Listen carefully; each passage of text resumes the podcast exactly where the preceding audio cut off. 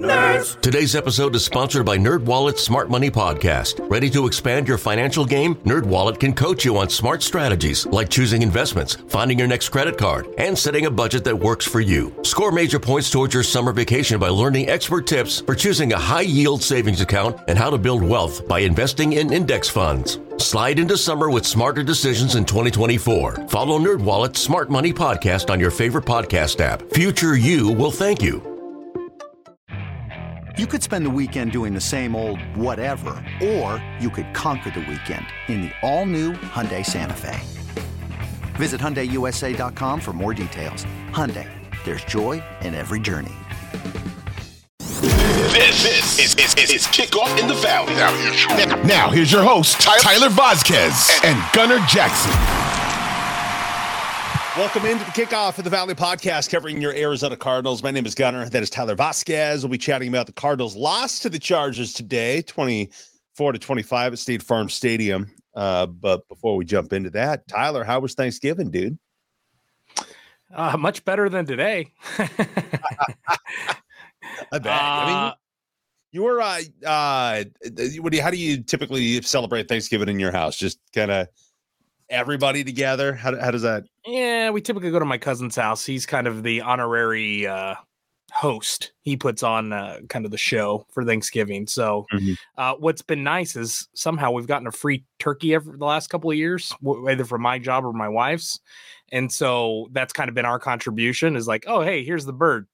And so that kind of got us out of having to do anything other than, hey, take this and prepare it. Have fun. Yeah.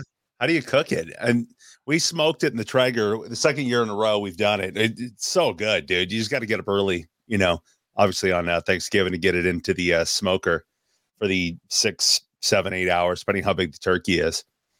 Yeah, I literally just show up. I mean, I don't even, it's okay. But if you get the bird, you just hand it off and somebody else cooks it. Yeah. Yeah. Cousin comes over, he picks it up after work and he takes it home and then he does whatever needs to be done. Wow. I mean, crazy. I do nothing. And yeah. It was and I'm going to throw out the birthday card there as well. It was also my birthday on Thanksgiving, so I didn't really have to do anything. They brought me a cake and everything else. I didn't know it was your birthday. I would have texted you. I haven't been on Facebook all weekend. So normally it's Facebook that tells me whose birthday it is, you know. I dislike my birthday because that once every 7 years or so it falls on Thanksgiving, and it's completely it's the only thing I think worse than having your birthday on Thanksgiving would be having your birthday on Christmas. Yeah. Because, you know, it's just irrelevant at that point, you know, everyone's celebrating other things. So this is the 1 year I really hate my birthday because it falls so close. Actually, this year, the next couple of years, it kind of sucks because it's really close. I like when it's, you know, a week out or 5 days out or so, because at least then people, we could kind of do something a little bit special. But right now everyone has their family in town and everything like that. So it makes it tough when it's this close. Pretty low key, no drama. Nah, we didn't do anything. It was low key. As Mary J. said, no more drama. You know what I mean? Yeah, I know. I wish I had a cool story to share, but yeah, it's pretty low key with us too.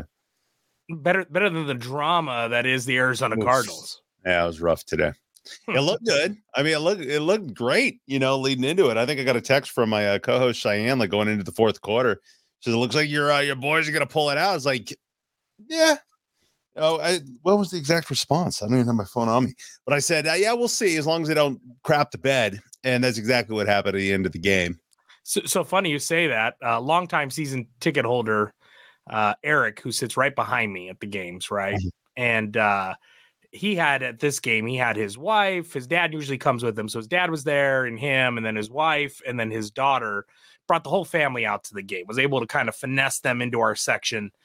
And he says after the Cardinals score and they're now up 7 and boy, there's like 2 minutes left or something like that. He's like, all right, we're heading out of here. I'm like, what are you leaving for? Might get this win. And he goes, because the only thing that can happen from here on out is heartbreak. So right now we have the good feeling and we're going to leave and we'll beat traffic. And that's the positive right now. But if we stay, it could be a whole lot of heartbreak that I've seen before. Yeah. And so I looked to my brother and he said, "We leave it?" And he goes, and I go, "Well, let's walk up." So we walk up to the top of the concourse and the drive starts, or the Cardinals are I think they're punting at this point or whatever. They're punting. And yeah, that was first punt of the game came in the fourth quarter, so they were punting. Yeah, and so the Chargers are about to get the ball, and I said, well, let's go, because I want to get back, do the podcast, whatever. He says, are we really going to leave? I go, listen, Eric said the only thing that can happen from here is heartbreak. And he goes, I guess that's a good point. And so we get in the car, and my brother pulls it up on his phone. So we're watching the last few minutes on our phone, and as the game plays out, it's like, yep, he was right. Definitely, wow, man, probably the way to go. Yeah, and you said that you finessed his family into your section. It looked like there was a lot of open seats. I mean, was that the case?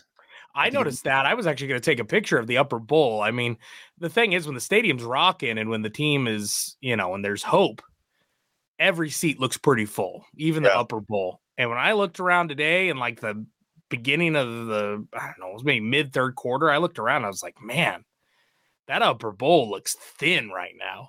And you typically see that when people have kind of given up on the team, that's when you start to see this, because people just don't go. They end up eating the tickets, or they give away to someone else who doesn't care. Then they don't show up. And I mean, it's been tough to get into this season. I mean, there was a stat they put up on the TV that the Cardinals are 1-5 at home, which is the second worst in the NFL. Yeah, these last couple of home games are going to be bad. Yeah. I mean, you got the Patriots next on Monday Night Football. I think that's going to be a rough game. Monday night on a work night for people to go downtown for a meaningless game. Ugh. Here's the one thing with the loss today. When the Cardinals were winning early on, I'm like, oh, man, here we go. The Cardinals can't even lose right. Like, it's just typical Cardinals. Like, they'll win a game or two here in the stretch to give them a worse draft pick. And, I guess that's a good sign. Team doesn't quit, but it's, I mean, as a fan, it's like, can we go get a player like just a lights out, star player? Can we draft someone in the off season here that will make a difference, be a key contributor versus like drafting in the teens and getting like might be a star player. Like, or takes a couple years to develop. I mean, I would love to go get one of those. I would love to have like a top 3, top 2 pick, and you get like a guy that's ready to go right away. Yeah. That'd be nice. But I mean, it was good to see Hollywood Brown back and Hopkins side by side. I guess we can chat about the game now, right? I mean, the first part of the game, first quarter, they got a TD in the first quarter, which is slim pickings this season, with those TDs in the first quarter. But they started looking good right off the bat, man. No, they did. I want to start a little further. There was a report that came out this morning, and I think you're going to like to dig into this a little bit, Gunner. Yeah. Ian Rapoport, bright and early. I think I woke up at 7 or 8 a.m. and I saw this first thing on my phone. Reported that Kliff and Kyler spent the last 2 weeks talking through everything and planning on how things will look going forward, and they called it a blessing in disguise. All the issues have been a blessing in disguise for those two. No, that they've had the last 2 weeks to kind of like, with Kyler not playing and kind of getting to talk and sit down, like that's been the blessing in disguise, was just allowing them some time and letting Kyler maybe watch the offense. I'm assuming this is what it was alluding to, is like get to see Kyler watch the offense with somebody else and how it can work. And to go right in what you were just saying about how they started, I mean, definitely look like a better offense. Now, I think it also makes a difference when you now have DeAndre Hopkins and Hollywood Brown both out there at the same time. Now you have two stud number 1 wide receivers that the other team's got to try to cover, which becomes a little bit difficult. You saw that move for the first touchdown that DeAndre Hopkins made, that spin move and run to the end zone. This offense, I saw someone tweet it out. They were like, man, look how good Kyler and the three-headed monster looks when everybody's healthy. And it's like, yeah, and that's with the crappy O-line. I mean, they've got guys that are probably as good as me if I threw some pads on out there playing. I'm sorry, I feel bad for saying that, but it's just, I mean, you got guys that probably should not be playing right now, and they are, and you're still moving the ball, which looked good. I mean, you look better as an offense in the first half than you have all season. I mean, so what are the injuries on the offensive line? I mean, I probably should know this, but I mean, if they're all out with injuries, I think I read today it was the 8th combination of offensive lines. So I mean, Kelvin Beachum, your right tackle, is the only guy that is a starter. Everybody else is backups. So They just put DJ Humphreys on IR. So, you know, your main cog on your offensive line at left tackle, he's done. He probably won't come back. I mean, they're talking 4 weeks. I mean, there's no sense in rushing him back at this point. Doubt Rodney Hudson comes back. Doubt Justin Pugh's probably done. I think they've already ruled him out for the year. And then Will Hernandez is your other one. So, I mean, you can't win like that. No, and so going into this bye week, there's no way of getting healthy after the bye week. Most of the offensive line are out for the season. No, you're going to play with this patchwork offensive line the rest of the year. Dude. So, yeah, Hollywood Brown's going to be another week healthier. Mm-hmm. You know, I know DeAndre Hopkins was dealing with a hamstring issue, so he's going to be a little bit healthier.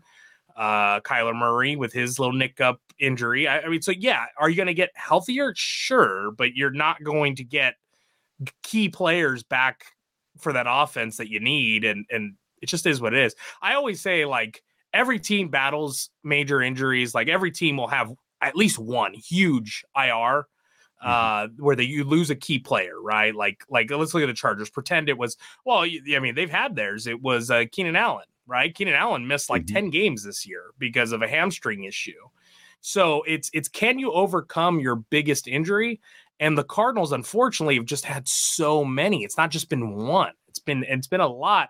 And I hate to make that like this built-in excuse to like justify Kliff staying or Keim or any of these guys keeping their jobs, because I know a lot of the fan base are like, they're over it. They want to see change. And I get that. But when you just gave all these people their extensions and they have this many injuries, I think it's really, really makes it a hard case. Like, to justify, you know, ripping up contracts and things like that. When you've it's one thing if it was one or two guys, but they've just had so many injuries that it's brutal. The one thing I will say is that in the second half, when the Cardinals, they went like 3 straight 3-and-outs on the fourth quarter, and it was just ugly. And it's like, you had the opportunity to seal the deal.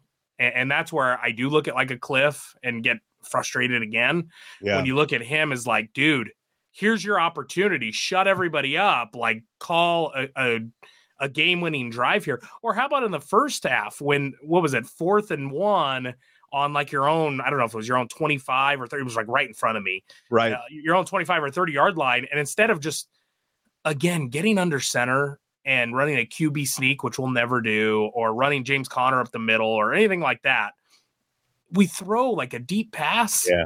Yeah, it was a pass to Hopkins. I wrote that down, too. I'm like, 4th and 8, just sing a shotgun.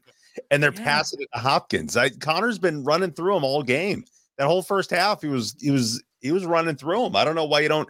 It's almost like a Marshawn Lynch situation with beast mode, you know? I mean, when you got a runner that does so well on the ground, and it looked like they were doing really well with the run game today, to be in the shotgun on 4th and inches and pass, it just made no sense to me at all. The play calling was suspect there. And so that's where it's like, again, Kliff, what are we doing? At that point, I wish they would have putt. Now they got lucky. I think the guy picked it off. And so it was ultimately like a punt at that point. So, you know, get saved by the defender. I mean, if anything, the defender should have just swatted the thing down and they would have got it in their own, like red zone or within, 30 yards of scoring. But did you have an issue with this time clock management today? I kind of made some notes at the end of the second quarter, you know, about how they had 40 seconds left in the quarter. They burned a timeout to prevent a delay of game. You know, the final timeout they took at 17 seconds left in the quarter. You know, I felt like the time management wasn't there. There was no strategy behind how to handle the time at the end of the half. Did you feel that or no? I mean, that's been an ongoing issue for Kliff all year. So it's kind of like, ultimately, I've heard a lot of people complain about a couple of things. One, time management. Two, the referees. You had the Trayvon Mullen where he caused the fumble and then under the pile, he had it. They called it the Cardinals way. They said it was Cardinals possession. Yeah. And then they did a review, and I've never seen this. Like, in a pile, somehow they determined that the Chargers had got it and Trayvon had stolen it from them. Like, I've never seen something like that get overturned. But, so I understand. But you know where that came from, though, was that game where they had the replacement referees up there in Seattle. and where the one guy called a touchdown, the other guy said I don't know what he was calling, but I mean during the replacement referees, that's where they ultimately landed on the rule where tie goes to the runner, right? And that's what they ultimately decided on with that play, right? Yeah, but I've yet to see a fumble like that. If you call it to one guy, like at this point, I mean, anytime there's a pile, you should call it then, because you should call a challenge. Yeah, no, I agree. Normally it's whoever has it when they it's whoever comes out of the pile typically gets it. So that was a crazy call. Then the Zaven Collins interception where it didn't look like there was a clear, like they called it an interception. So by rule, there has to be clear and obvious footage to overturn it. I don't know how there was clear and obvious footage on either of those calls. So I get fans being upset about that, but at the end of the day, it was your game to lose. Like, you had it. So I look at us as like, we can get pissed about those things, but at the end of the day, at this point, again, what are you playing for? So take the L's. I mean, as a big fan, I don't want to see them win. Like I get people like may get mad at that. They may say like, why do you want their team to lose? Well, hello, the only way to get better is by getting better talent. So at this point, like, it's not the end of the world that we lost. This is just typical Cardinal football and finding another way to lose. Yeah. I mean, that is. That's what you want is better talent, but you also got to have the decisions up top, right? And well, guess what? If they start winning these games, you ain't firing the coaches.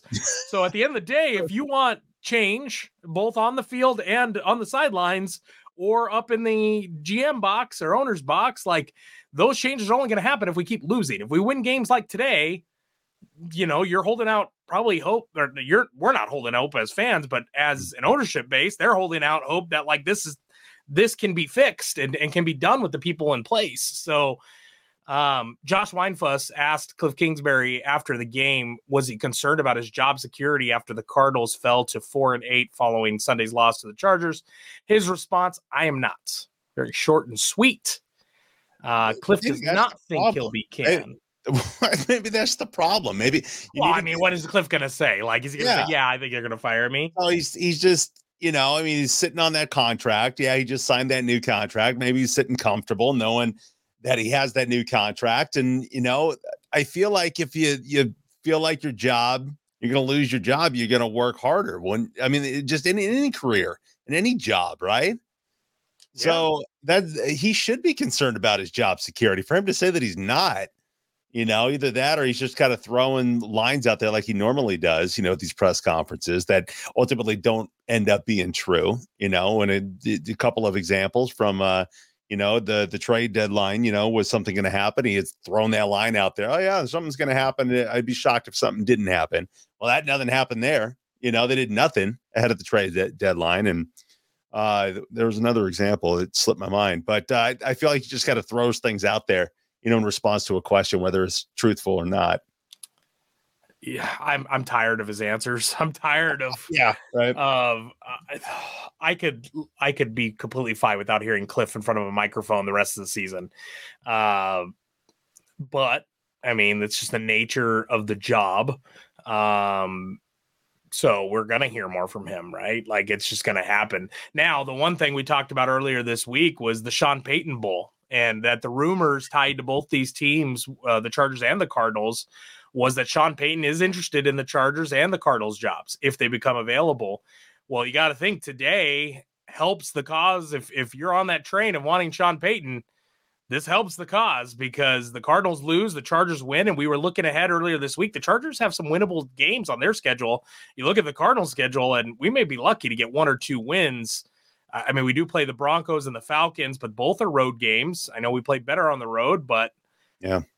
I mean, the Broncos is going to be in cold weather. Falcons do play in a dome, but I feel like we never play good in Atlanta. So, you gotta, if you want Sean Payton, you're not hoping for Cardinal wins, and you just got to stomach your pride there a little bit. And, but I mean, overall though, I mean, looking at this game as a whole, you know, I mean, we kind of, you know, picked out a couple things there or a few things in this game, but I mean, as a whole, I mean, it felt okay, right? I mean, you said, you know, your buddy Eric, you know, going into the fourth quarter, he took off because, I mean, up until that point in the fourth quarter, you felt good about the team, right? Yeah. But it was also, I mean, he said that with the reservation of that. I only know that this can only get worse. So, right. I mean, and it did. So who do you pin the loss on at this point, though, being that it took all the way to the end of the game for the Chargers to get that win, right? I mean, they went for the 2-point conversion, you know, they went for the win instead of the tie, avoiding overtime and this and that, you know, it's, but who do you blame the loss on? Did the defense fail us? Because I mean, the offense put points on the board. That's where people are going. Yeah, but they had three opportunities where they go 3 and out and burn like no time off the clock. You put the defense on the field 4 times in less than like 5 minutes. I mean, I sent something to you guys. It was 3 straight 3 and outs for the Cardinals offense. Total time taken off the clock on those drives was 3 minutes and 31 seconds. Yeah. Like, that's not much. So you put your defense on the field in under 4 minutes, 4 different times. What do you expect's going to happen? Like, one thing I did hear on the post game interviews that the Cardinals do on my drive home, Kelvin Beachum, who's kind of been the staple of the Cardinals offensive line all season, like we were talking about earlier, they asked him about it and he just said it wasn't smart football. And instantly, Paul Calvisi, who's asking him the questions, he kind of tries to dive a little deeper. And I think Kelvin Beachum caught himself and was like, you know, he kind of gave a BS like response to that after. But I mean, I really think we're getting to this point where this team, Kliff is really started to lose them. And I think like we can pinpoint it to here. Like it probably happened a week ago. In the Mexico game, we did see some lackadaisical effort and some things like that. I think you're at the point this team is in give up mode, and it's only going to get worse week after week. And players are starting to voice it, and that's the problem as a head coach. When you lose a team, it's over. So like it just puts Michael Bidwell in a position where, dude, you got to make a move. I like at this point. I mean, you can keep Kliff till the end of the season if you want, but at this point, I mean, what for? Yeah, but I mean, do you think that he did lose the team at this point?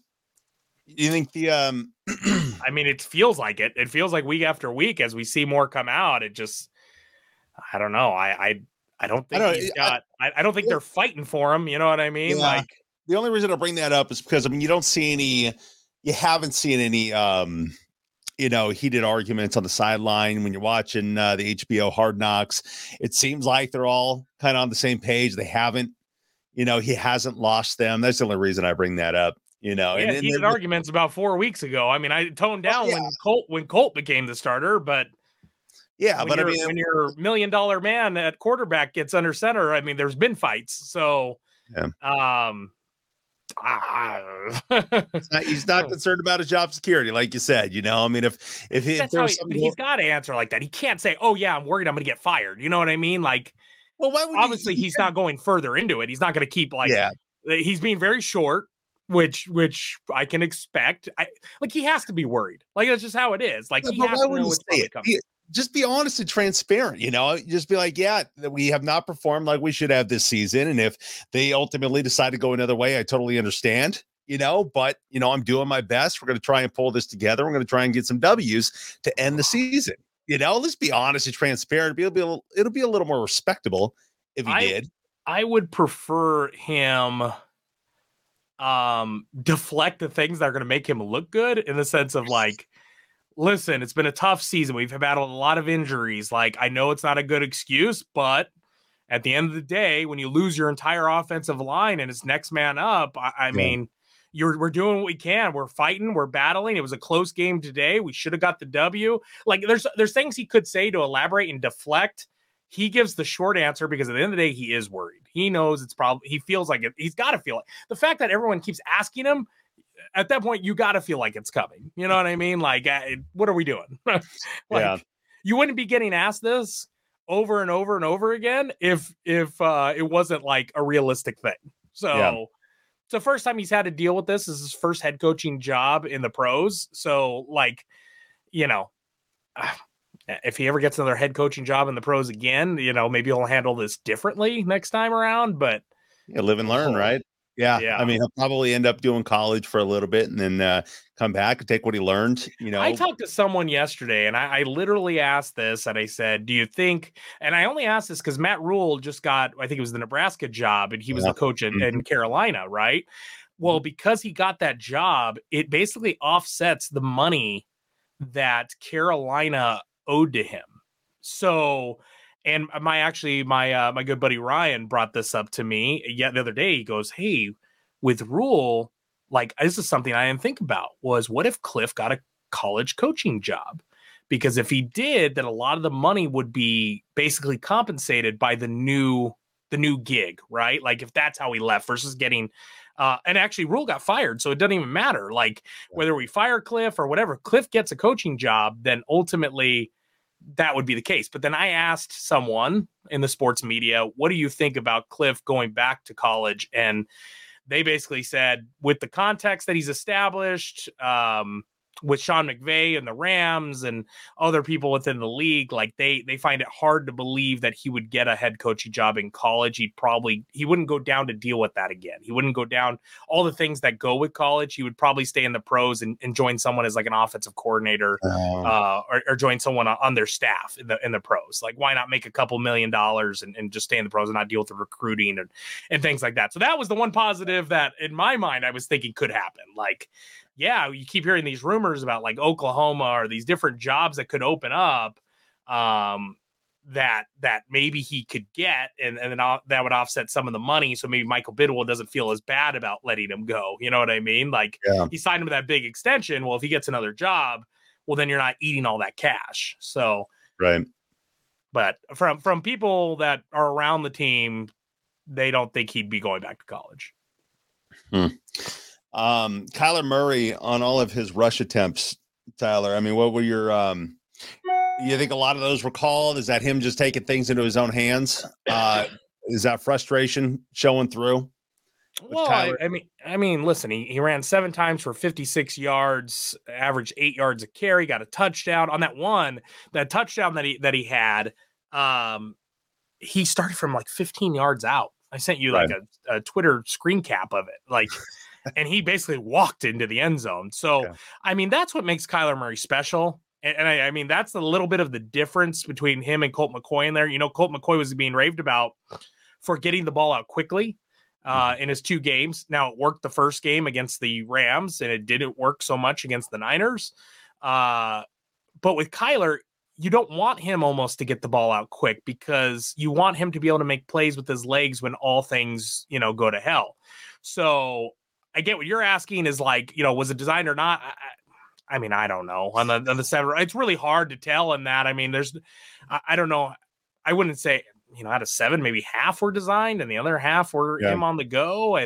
But that's what you're going to get with him. I mean, again, that's what makes him special. Would I like to see better design runs? Like I see with like a Lamar Jackson or a Jalen Hurts. Yeah.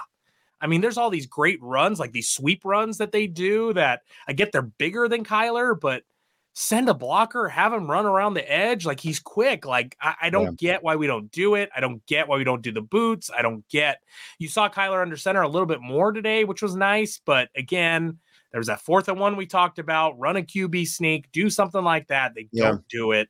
It's weird play calling. And the one thing that I don't think we'll ever get the answer to, I mean, we'll get the answer when a new coach comes in, if that happens, but prior to that, like we're not getting the answer. Why doesn't Kyler do these things? Is it because Kliff doesn't prefer to do it with Kyler because he doesn't trust it? Does Kyler not like it? And he's superseding Kliff. Like we're going to find out if Kliff gets let go and they bring in, let's say a Sean Payton, and then he starts running the boot plays and the different, you know, all the, you know, being under center more, running QB sneaks, things like that. Like we're going to find out real quick at that point what the reality is. But I don't know. It would be good to know, like the decisions, you know, like, yeah, like when they build the plays and the game plan for each game, you know what who's got the puppet strings, right? Yeah, like exactly. Because is it the coach or is it Kyler? I mean, which one is it? Like the fact that we don't know 4 years into this is a little weird.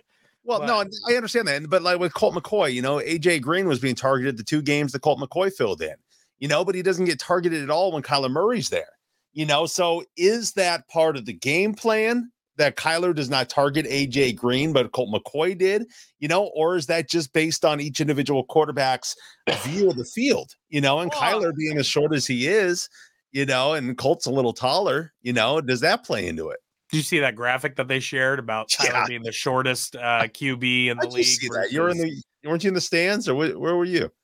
I saw it on Twitter, and so I instantly ran with it. But yeah, Herbert being the tallest, and they put it side by side. Man, they really did him dirty on that. Yeah. Well, they said Kyler was 5'10", and I'm telling you, I stood next to the guy. I don't think he's 5'10". I think he's like 5'11", 6 foot. Like I'm 6'1", and he wasn't taller than me, but he was close. I mean, we were close to the same height. So, I mean, I don't know. But I think that was for more effect than anything.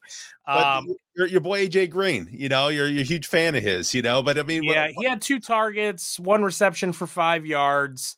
He had another one where they threw to him and it got broken up. That was the second target. But I mean, is that part of the game plan, or is that Kyler's decisions? I think Kyler's lost all trust in AJ Green, so he won't throw to him. I mean, you just see it in the targets, right? Like, ultimately, it's Kyler's decision where the ball's going, like what he's seeing on the field. I know they're going to say, hey, your hot route is, you know, your primary target on this one should be this person or that person or whatever. But Kyler's going to throw it wherever he thinks the open guy is. Or, you know, he's multiple reads. But we look at the targets today. Hopkins 6 for 4 receptions, 87 yards and a touchdown. His longest was 33 yards. Hollywood Brown, 8 targets, 6 receptions, 46 yards. So, I mean, 14 targets to Hopkins and Hollywood Brown alone. When we look at the rest of the team, James Conner 3, Robbie Anderson 3, Clement 1, Basilia 1, AJ Green 2, and McBride 3. So that's 5, 6, 7, 8, 9, 10, 13. So Hopkins and Brown total 14. The rest of the team, they had targets 13. So, I mean, Kyler, that's the one thing that I wish he was better at, is spreading the ball around and getting it to multiple guys and like making them involved. Because when I looked at when the team's been good, Kurt Warner, Carson Palmer, you look at those years where they're really good, you'll see that guys will have, you know, there'll be 5 or 6 guys with 4 or 5 catches plus. Yeah. I think that is part of the problem with this offense, is Kyler can only trust 1 or 2 guys, and he only can get it to those 2 guys. I mean, you can't tell me that none of these guys have talent to catch balls and you can't spread it around, especially when you have Hopkins and Brown out there and you know they're going to be covered like crazy. Yeah. Like, there's got to be guys that are going to have open, you know, opportunities. Now, Trey McBride dropped a couple of like crucial catches that, you know, you'd expect for that guy to catch. But also, I still stand by, like, and I get it, you gotta perform when your number's called.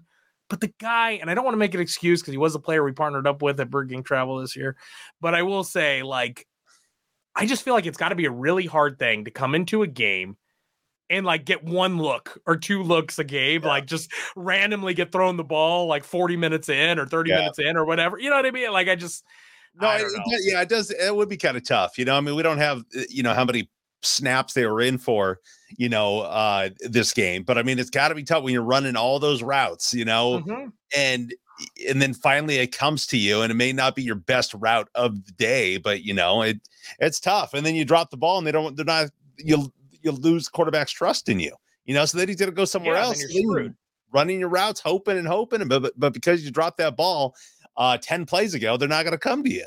It sucks.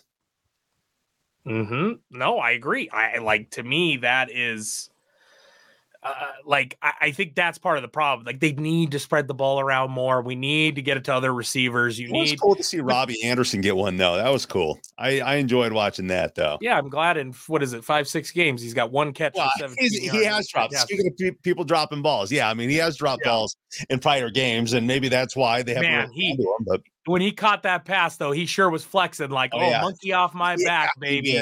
Yep. Oh, my God. I mean, he had 1 catch prior to this for -4 yards. So his 2 catches have now totaled for 13 yards. So that dude is so, like, he's so skinny. Like, he's gone. Stick, man. Dude, there were a couple of years ago, he was a top receiver in the league. I mean, he was dominating through like 7-8 weeks, and now he's never bounced back. And you say he gone? Oh, yeah. He won't be here next year. Nah, he gone.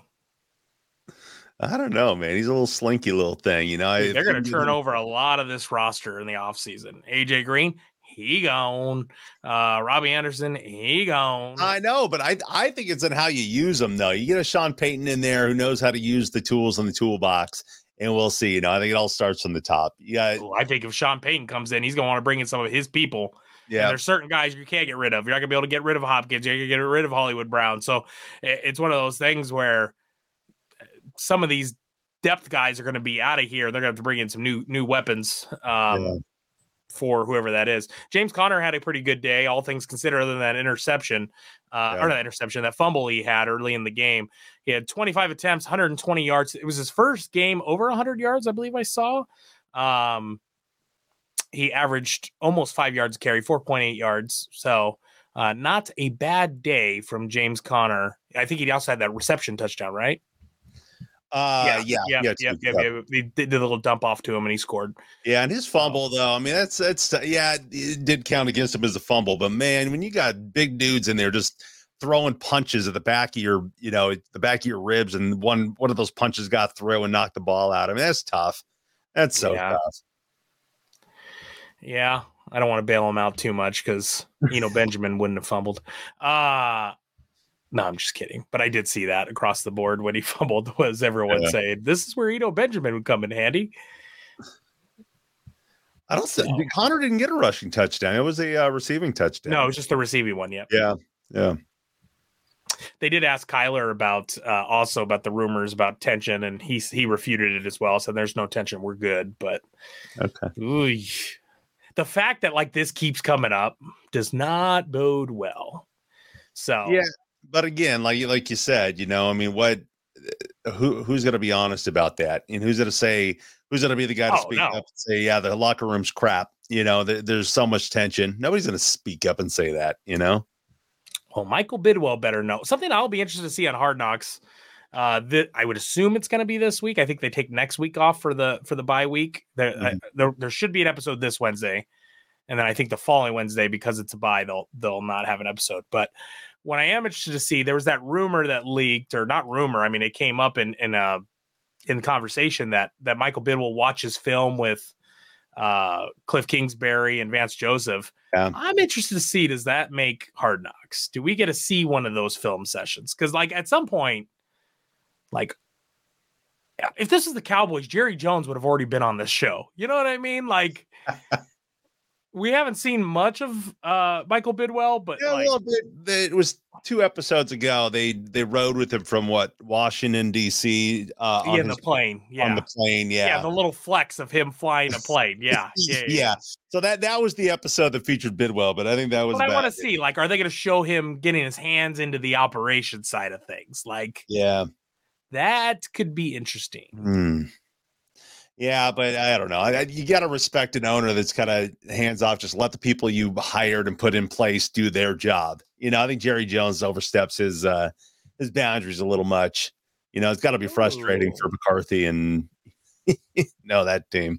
So you're saying the owner might be involved a little too much? Well, in Dallas, I think Jerry Jones loves the spotlight. You know, Bidwell's more of a behind-the-scenes type of guy. No, I think you're onto something. Well, Gunner, with that being said, we will not have... I don't think we're doing any episodes next week during the bye week. So yeah, unless something crazy happens. Yeah, we'll return probably to our normal schedule that following week as we lead into Monday Night Football against the Patriots here at home. Hopefully the Cardinals can keep their losing ways. As with our remaining, 5 games, we just need to keep stacking L's. What do you think, Gunner? Yeah, I think it's going to be for the better of the team. But I mean, you know, if we stack those L's, let's make sure that we get some new leadership so that they're able to choose the new, you know, players that come into the organization. We talked about this a few weeks ago, and I'll ask you this to end the episode. Do you think we see change here going into the bye week? I mean, right now, if you're going to fire during the season, this would make sense. Let's do it. Like, yeah. Let's do it. I hope tomorrow. I know what you hope. My question is, do you think that it happens here? Now that you brought it up, man, we just passed a Black Friday. I think we need a Black Monday. You know, let's screw Cyber Monday. Let's go Black Monday. Let's hand Kliff Kingsbury his walking papers and say, thanks for trying. We appreciate you trying. But good luck on your next venture, you know, and have Sean Payton ready to roll. Well, and the only reason I like it is because if you do let him go, it now gives you the opportunity to start like making moves to try to figure out who your next head coach is going to be, right? Like at that point, it's well known that you need a head coach because you've now let your head coach go. So, and that new head and that replacement or that interim head coach has got 2 weeks, you know, to get a plan together and kind of get everybody on the same page. Exactly, and you just saw it with ASU, right? With Coach, what is it, Guayo? Chandler High, he filled in for ASU, and now today they just hired a new head coach. So we've seen the interim thing already happen here in the Valley once. Maybe you'll see it now with the Cardinals. I mean, listen, I think everyone across the fan base is rooting for it. It will be interesting, though, if they do make a move this week, what does that look like? Is it Keim and Kliff? Is it only Kliff?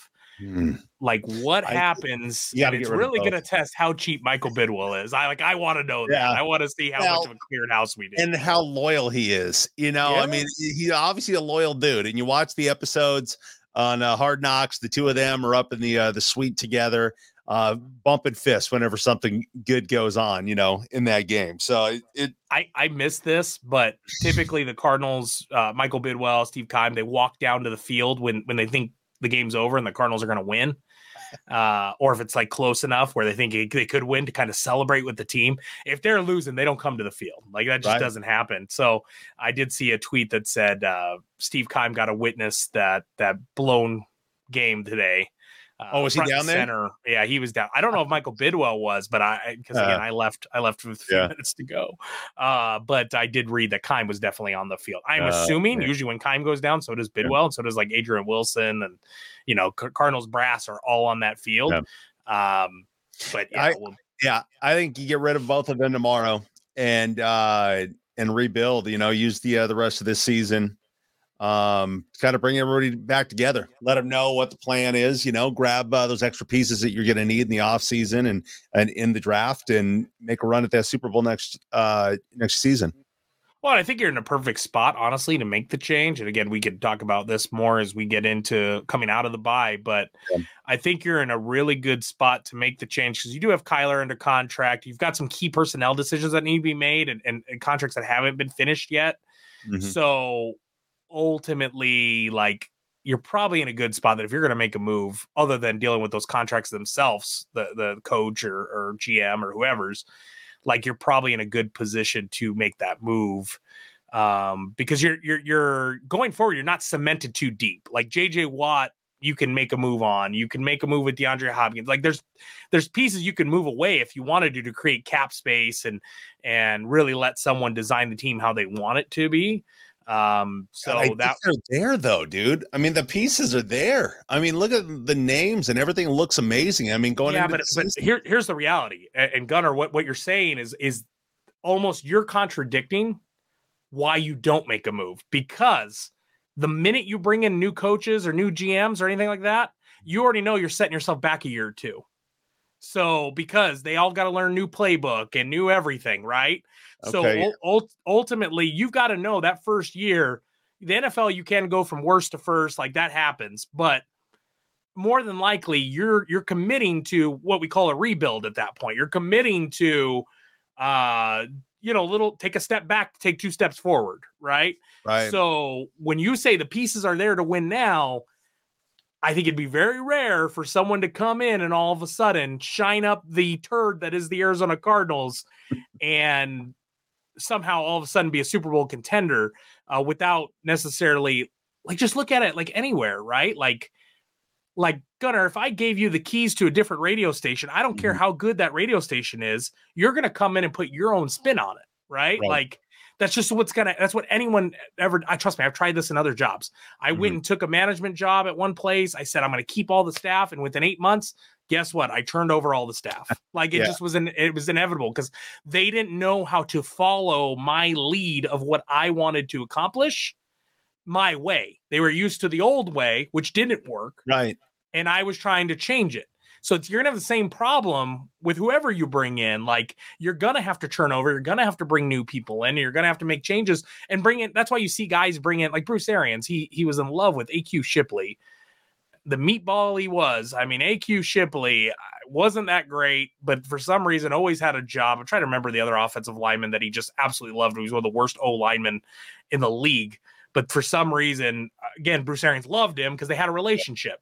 Like that'll be the same thing with Sean Payton. Like he comes in, it ain't gonna be you're running out all these guys. You're gonna make a lot. You're gonna make changes. So ultimately, that's the decision you got to make. It's either you let Kliff run it back and run one more year at full health. Who knows if they are at full health? They could get injuries in the offseason. Yeah, but you run it at full health, or you make the move.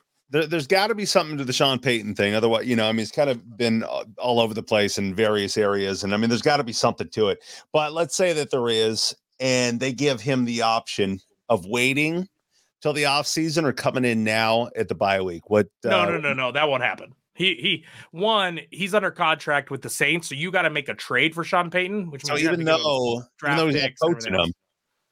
Yeah, no, he retired while still under contract. So ultimately, to get Sean Payton, you're going to have to trade draft picks, maybe a player. Like you're going to have to give compensation to the Saints to get him. Dude, so. Crazy. It's not going to happen this right now. It would be in the off season, or towards the end of the season. Maybe that's when they'd make a move or whatever. But yeah, it says he's under contract through 2024. Yeah, so to get Sean Payton, it's going to cost you. And so, I mean, I could see them firing Kliff this week. And then just being on pause. Like that's the best case scenario. Like they just run with interims and they just go Vance the rest Joseph, of the season. Right? Would you put would you appoint Vance Joseph? Maybe you give Vance Joseph the reins to finish out the season and we go from there. So okay. Well, we'll have plenty of time to talk about the fallout. We'll do an emergency episode in the event Kliff does get fired. So otherwise, so this is the plan going forward.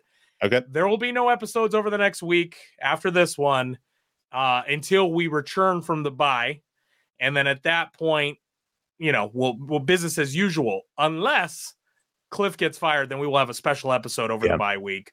We got to jump into a celebratory party, right? It'll be more of a celebration. Yeah. But, well, with that being said, we're going to wrap this fine post-game show where you can celebrate at least something, a good post-game show. You know what I mean? For Gunnar Jackson, you can find him at The Gunnar on Twitter and at Radio Gunnar on Instagram. You can find me, Tyler. I'm with Bird Gang Travel on Twitter or Instagram at Bird Gang Travel. Make sure you download and subscribe every episode at kickoffinthe.com or cardinalspodcast.com, whatever you find easier to remember. And as always, kick off in the valley.